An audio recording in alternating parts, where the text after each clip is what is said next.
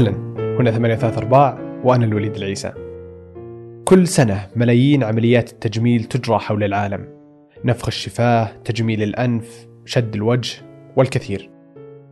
قديما كانت عمليات التجميل تجرى فقط للمشوهين خلقيا أو نتائج الحرب مثلا.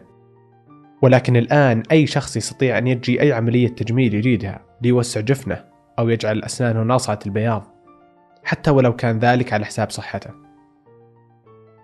دعاء ريحان عدت في فنجان حلقة عمليات التجميل فعن قصة بداية عمليات التجميل وعن ملامح الجمال ومن يحددها وعن تأثير السوشيال ميديا وكسر ثقة الناس بأنفسهم.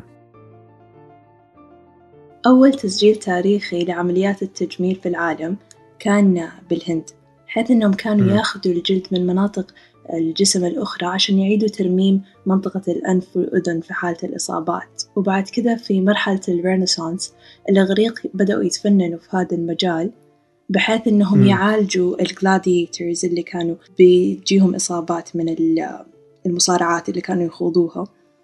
وبعد تلك الفترة بدأت الحروب.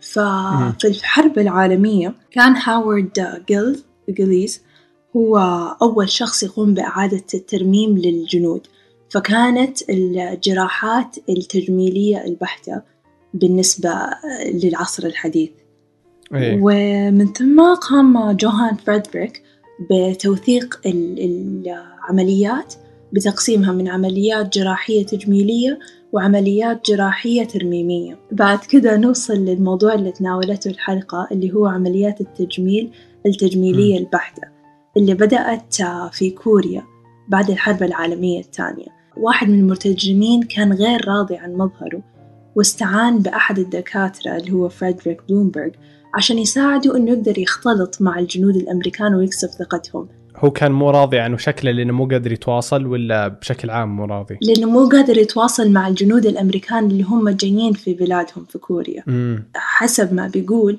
إنه العيون المسحوبة ما بتبين التعابير حقت الوجه فبتقلل من ثقة الجنود تجاه هذا المترجم. مم.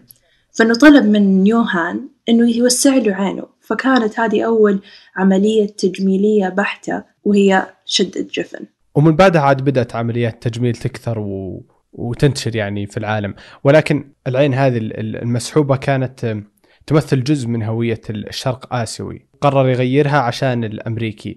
من هنا من اللي يحدد هذه الملامح؟ ليش قلنا أنه يعني ليش ما الأمريكي هو اللي شد؟ ليش الآسيوي هو اللي وسع؟ أكثر شيء اتضاح من خلال هذا المثال أنه الحرب هي اللي أثرت في أنه كانت السيادة في تلك الفترة بيستحلها الجنود الأمريكان. فهم اللي كانوا جايين عشان يقدموا المساعدات للكوريين. ففي هذه الحالة كانت السيادة بيدهم. كان بيحاولوا المجتمع اللي هو أساسا في موطنه بيحاول يرضي المجتمع الدخيل عليه لأنه هو ذو سلطة وسيادة أعلى منه. وإنه حتى ممكن نشوف هذا الشيء كيف إنه انتشر من الاحتلالات الأوروبية اللي حاصلة. يعني الرجل الأبيض احتل كثير من المناطق في العالم بالذات الاحتلال البريطاني. وصل حتى عندنا في مصر والسودان والمغرب.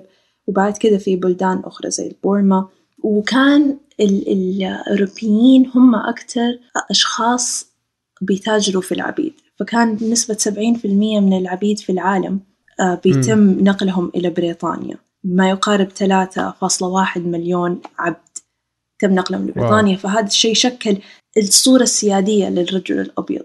وإنه بعد كده أي شخص تحته بي بيشوف نفسه كأقلية ويحاول يتشبه به وأعتقد حتى يعني إلى الآن تأثير كثير في ال social media وما إلى ذلك أنه يجبر كثير من الناس يتشبه بالشيء اللي يحدده الإعلام. بدون يخسر كثير من الثقة وكثير من ال يعني كثير ناس تسوي عمليات تجميل عشان يكسب هذه الثقة بس وحتى لو إنه ما يراها شيء.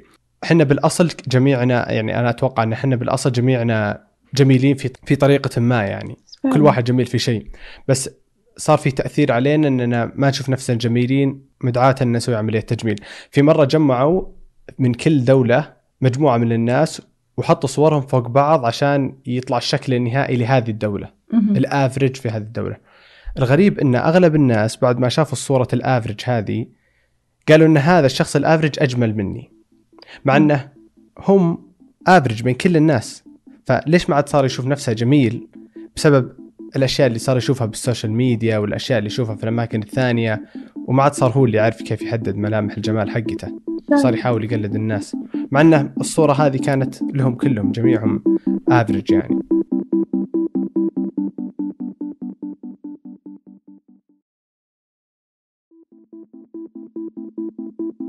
كيف ممكن ترتبط يرتبط الشكل بثقافة المجتمع؟ إنه حتى حاليا يعني ممكن تشوف الارتباط هذا واضح جدا في الانتخابات الرئاسية. كل ما يبدأ فصل انتخابي جديد تلاقي المحللين النفسيين يطلعوا يبدأوا يتكلموا عن الملامح الوجه ومقدار الثقة اللي هذه الملامح ممكن تديها للشعب اللي بيصوت وإيش نسبة نجاح هذا الشخص بناء على ملامح وجهه. فتلاقي إنه أغلب الأحيان يشيروا لأن الملامح اللي هي تنتسب للرجل الأبيض هي الملامح اللي تؤدي للنجاح. فيكون الأنف الصغير الشفايف الصغيرة هذه الملامح ملامح الرجل الأبيض هي اللي مربوطة بالنجاح. Exact. بيقوموا بتحليل العقل الباطن للشخص. فإذا حطيت قدامك شخص بملامح أفريقية وحطيت قدامك شخص بملامح الأوروبية راح يكون عندك ميول أكبر للشخص اللي بالملامح الأوروبية بسبب الترسبات الموجودة في عقلنا إنه هذا الإنسان كفؤ أكثر حتى ولو إن ما كان هذا هو الواقع. هذا بيأثر على المجتمع مو بس على المستوى الاجتماعي من ناحية الجمال وتقبل شخص لشخص آخر بس برضو بيأثر على المجتمع في اتخاذ قرارات كبيرة جدا مو بس قرارات اجتماعية بين الأشخاص, بين الأشخاص وبعضهم.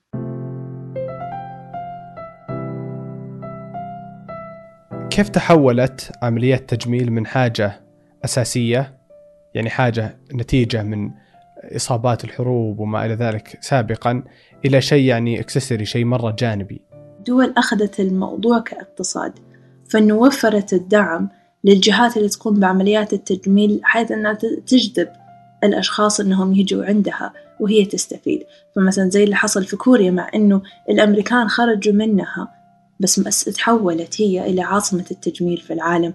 في جانب اقتصادي لها وبعد كذا في جانب تأثير السوشيال ميديا وكان قبلها المجلات والتلفزيون يعني حتى آه، عملوا إحصائية إنه بين واحد بين كل ثلاثة دعايات موجهة لمعايير الجمال. وهذه المعايير معايير غير حقيقية أصلا.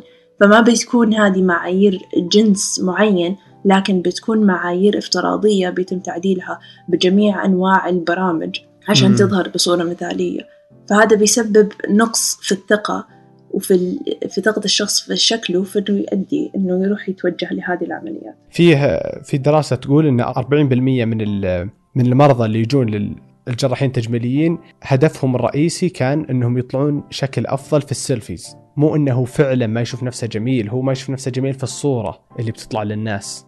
كيف تأثير ال social media إنه يبي يغير شكلك عشان كيف تطلع جميل في ال social media بس في ال selfies وعند الناس أحس إن لها يعني تأثير سلبي كبير يعني وأعتقد مثل ما قلت إنه كلنا جميلين بطريقة ما مو بالضرورة إن كلنا نشبه الرجل الأبيض أو نشبه شيء تحدد معايير الجمال الإعلامية يعني. يعني معايير الجمال سابقا كانت بتكون محددة لكل شعب بالصفات الجمالية اللي هي موجودة فيه. فكان يعني كل شعب يتميز بصفاته الجمالية المنفصلة فالعرب كانوا يتصفوا بعيونهم كما الآسيويين وأنفهم ال... إيه. أنفهم المعكوف بالعكس وكانت إيه. تكتب فيه أشعار صح والإفريقيين بشعرهم المجعد وكل عرق وكل آه، منطقة تتميز بشكل بها مو بالضرورة أن جميعنا نتشابه عشان نكون جميلين كلنا. في دراسة الناشونال جيوغرافيك وضحت أنه بعد عدد من الأعوام راح يختفي الملامح المميزة للشعوب راح يصبح أساسا الشعوب كلها تشبه بعض. وإن ما كان بسبب العمليات التجميلية لكن بسبب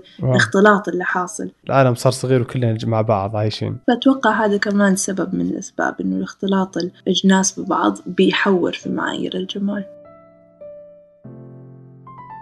يعطيك العافية دعاء. الله يعافيك. شكرا لك شكرا لوقتك. شكرا لك.